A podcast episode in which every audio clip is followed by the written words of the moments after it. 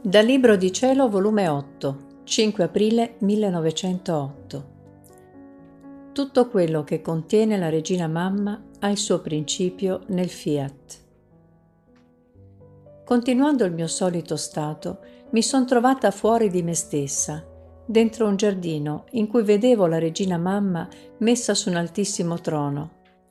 Io ardevo di andar su per baciarle la mano, e mentre mi sforzavo di andare, lei mi è venuta incontro, scoccandomi un bacio in viso.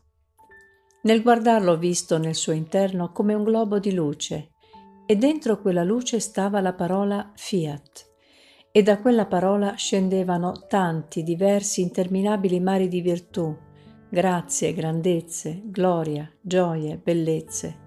E il tutto che nell'assieme contiene la nostra regina mamma sicché tutte erano radicate in quel fiat e dal fiat avevano principio tutti i suoi beni. O fiat onnipotente, fecondo, santo, chi ti può comprendere? Io mi sento muta ed è tanto grande che non so dir niente, perciò faccio punto. Onde io la guardavo meravigliata e lei mi ha detto, Figlia mia, tutta la mia santità è uscita da dentro la parola fiat. Io non mi smuovevo neppure per un respiro, né un passo, né un'azione. Tutto, tutto, se non da dentro la volontà di Dio.